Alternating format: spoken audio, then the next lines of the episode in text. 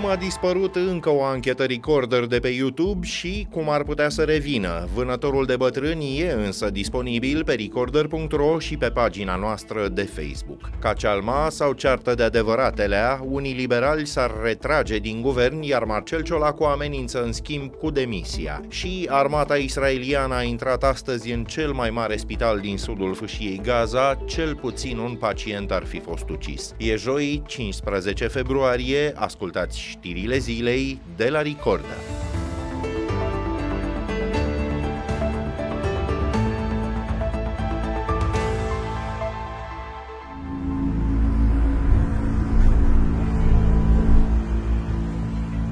Într-o zi din primăvara anului 2016, o bătrână iese din sediul unei bănci aflate într-o zonă centrală din Oradea și se îndreaptă spre o stație de tramvai. Un bărbat o urmează îndeaproape.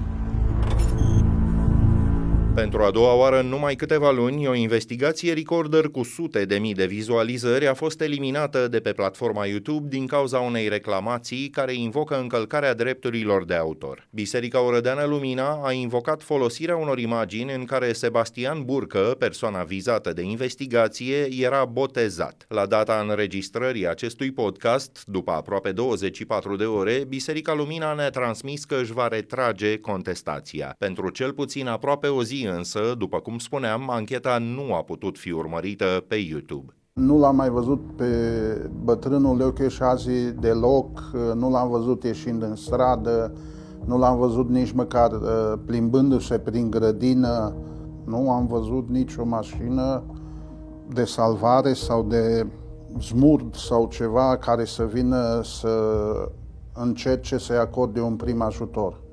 Decât am văzut mașina de pompe funebre ieșind din curtea respectivului Burcă Sebastian.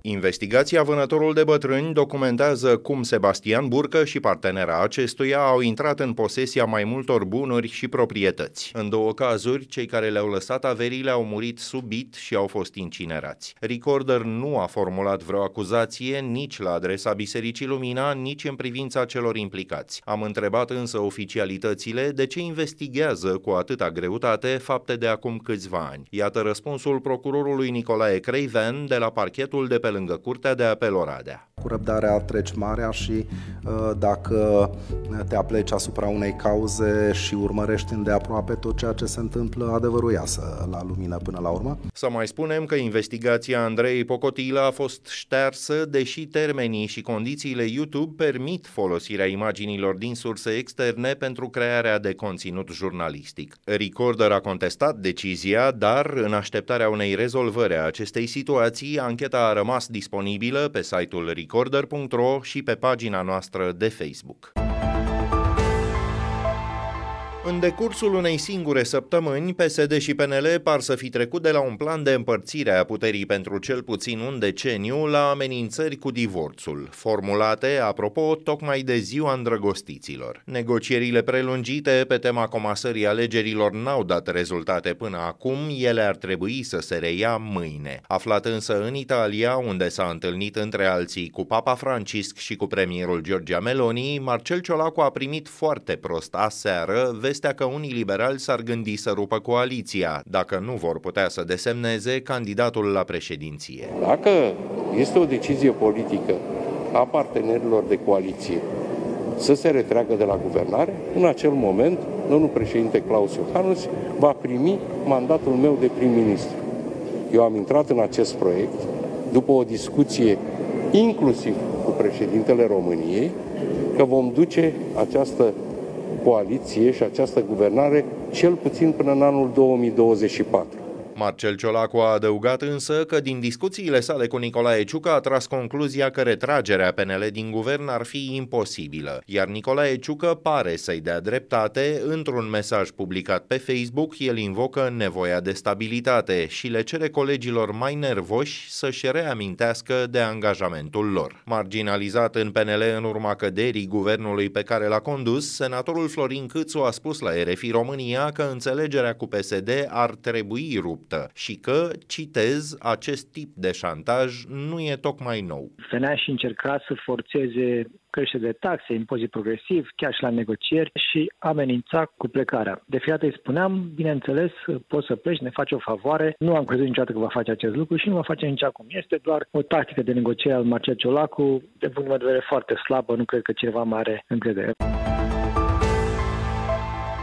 Cele mai multe dintre spitalele afectate de atacul cibernetic de la începutul săptămânii și-au reluat activitatea, au fost 26 la număr, cele mai multe din sistemul public de sănătate. Hackerii au blocat activitatea platformei online Hipocrat, grație căreia spitalele țin legătura cu ministerul și cu casele de asigurări de sănătate. Platforma e considerată sistemul nervos central al infrastructurii online de sănătate. Ministrul Alexandru Rafila spune că e foarte important ca astfel de atacuri să fie preîntâmpinate de acum înainte. După cum știți, compania Bitdefender a oferit astfel de soluții gratuit pentru un an de zile, dar până într-un an de zile digitalizarea pe care o realizăm în sistemul de sănătate, care include și spitalele și direcțiile de sănătate publică și, bineînțeles, trebuie să includă și Casa Națională și de Asigurări de Sănătate, sper să ne ofere soluțiile care să minimalizeze astfel de consecințe. Directorii de spitale contactați de Recorder în această săptămână spun că tocmai lipsa unei soluții integrate de securitate cibernetică face ca sistemul de sănătate din România să fie unul foarte vulnerabil. Atacuri asemănătoare au mai vizat în trecutul recent site-ul Camerei Deputaților și chiar pagina de internet a Directoratului Național de Securitate Cibernetică.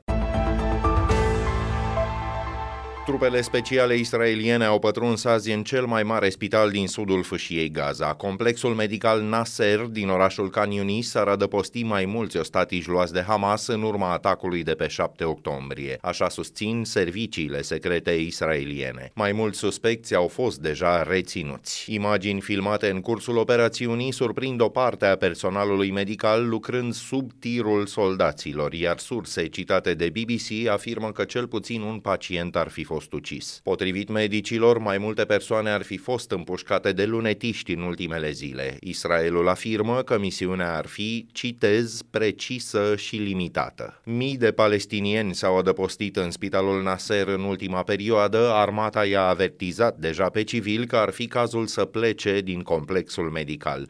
Mulți dintre ei și-au părăsit deja locuințele din alte regiuni ale fâșiei Gaza. Armata pregătește o operațiune anti-Hamas și în orașul Rafa. Agenția ONU pentru refugiații palestinieni spune că e imposibil ca civilii să fie evacuați de acolo. Un oraș cu circa 250.000 de oameni înaintea războiului, Rafa adăpostește acum mai bine de 1 milion de persoane. Rusia ar dezvolta o capacitate militară spațială care stârnește îngrijorare la Washington. Mai mulți membri ai Congresului se tem că ea ar putea să avarieze cu o armă nucleară sateliți esențiali de informații sau destinați comunicațiilor. Cotidianul Washington Post scrie că Moscova ar fi experimentat deja utilizarea exploziilor nucleare sau a energiei dirijate pentru a dezactiva sateliți. Informațiile au ieșit la iveală după ce un congresman republican, Mike Turner, a avertizat într-un mesaj nu foarte limpede asupra unei amenințări grave la adresa securității naționale. Administrația Biden a pus la curent Congresul, dar și aliații europeni în privința acestor noi informații, a confirmat o sursă citată de agenția de știri Reuters. Potrivit acesteia însă, amenințarea nu este una urgentă. Moscova a denunțat ceea ce numește un truc menit să convingă Congresul să aprobe un nou pachet de ajutor financiar destinat Ucrainei. În valoare de circa 60 de miliarde de dolari, el e blocat de mai multe luni de opoziția republicană. La rubrica Fast Forward, alte știri care ne-au atras azi atenția, primăria sectorului 5 din București cheltuiește 30.000 de euro fără TVA pentru abonamente la Jurnalul Național. 200 de ziare vor fi livrate zilnic instituției în baza unui contract publicat în sistemul electronic de achiziții publice. Cotidianul Libertatea scrie că banii ajung la Antena 3SA, deținută în proporție majoritară de fiicele omului de afaceri Dan Voiculescu. Fondatorul trustului Intact e și ieșit din afacere încă din anii 2000 e și cel care a fondat Partidul Umanist Social Liberal. Președinte executiv al acestuia e tocmai Cristian Popescu Piedone, primarul sectorului 5. Acum o săptămână, el a cerut coaliției PSD-PNL să-și anunțe mai repede candidatul pentru primăria generală și a amenințat că, în caz contrar, se va înscrie chiar el în cursă. Există persoane care beneficiază în mod repetat de concedii medicale pentru anumite boli și există medici care dau un număr foarte ridicat de concedii, așa spune ministrul Sănătății. Alexandru Rafila crede că asupra acestora ar trebui să se concentreze verificările, dar evită să spună dacă e sau nu de acord cu așa numita taxă pe boală, o ordonanță respinsă recent de Senat care impozitează cu 10% toate tipurile de concedii medicale. Premierul Ciolacu spune la rândul său că sute de mii de concedii s-au luat pentru afecțiuni minore. Să vedem cine eliberează cantități foarte mari de certificate de concediu medical și, în mod evident, trebuie să vedem dacă acest lucru este justificat de realitate. Cred că asta este un lucru care îl preocupă pe domnul prim-ministru și exemplele pe care le-a dat au fost legate de frecvența concediilor medicale. Primele patologii care sunt implicate sunt cele legate de, ați văzut, de durerile, de afecțiunile coloanei vertebrale și de infecțiile respiratorii. Nu sunt cele mai multe concedii medicale pe aceste patologii? Nu vreau să intru în detalii legate de aceste cifre, dar cred că sunt printre cele mai multe ca număr de concedii medicale, nu ca număr de zile, poate.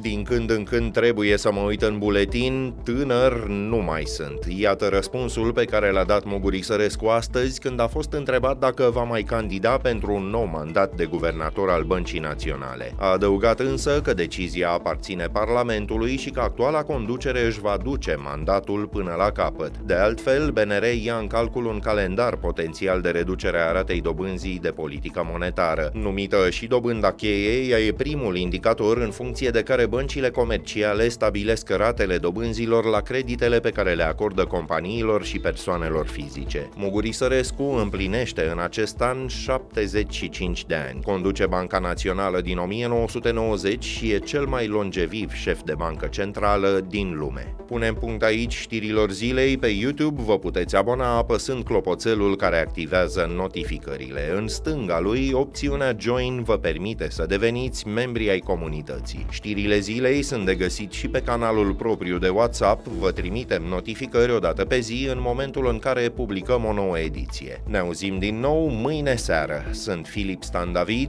toate cele bune!